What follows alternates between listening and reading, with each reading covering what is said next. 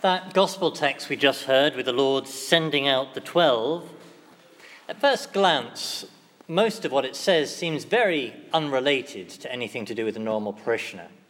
So I want to take um, three points from it that actually we can apply to ourselves, that do apply as truly to us as they did to the 12 apostles. So in that text, the Lord summoned the 12 and he sent them out in pairs with authority over devils and told them various things not to take with them no bread, no coins, no haversack. Well, what does that have to do with us?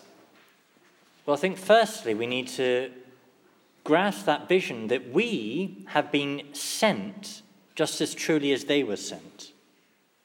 That it's easy for us to think that we've carved out our own pathway in life, that I've fought for where I am now.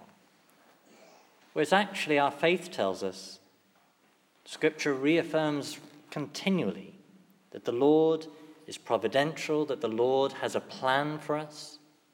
And so, wherever I am now, I'm only here because the Lord's plan has brought me here, and His plan leads me on further.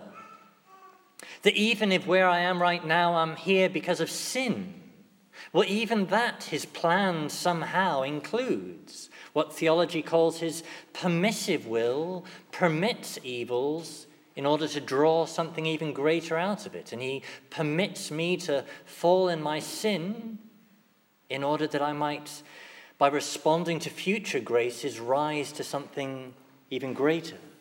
So even when the paths we take to us seem very crooked, it doesn't mean that He hasn't got a line that is leading us through. So maybe you're sick.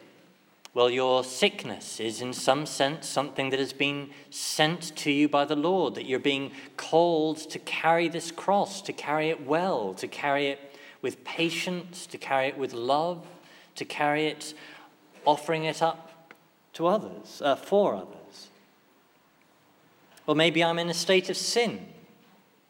Well, the devils that I am called to cast out, the way they were sent to cast out devils, the, the primary devils I'm called to cast out are the ones in my own heart. And so I am called, just as they were, to cast out the reign of Satan. I'm sent to that task. And if you have a job, well, that too is in some sense something you are sent to by the Lord to do it well, to do it with dignity, to do it offering it to His glory.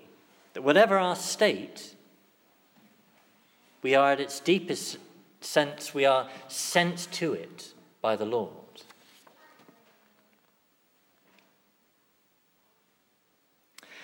The second point, a bit more briefly, that we're called to not live a life of worldliness. Pope Francis, as we know, makes this a repeated theme of his preaching. And in his most recent encyclical uh, on the environment, he actually, almost more than the environment, he's talking about our worldliness in our Western society. And just as they were sent out without coins, without purses, without haversack, we are called in our sending and our journey through this world to have our eyes set on the world to come, to not have our eyes set just here below.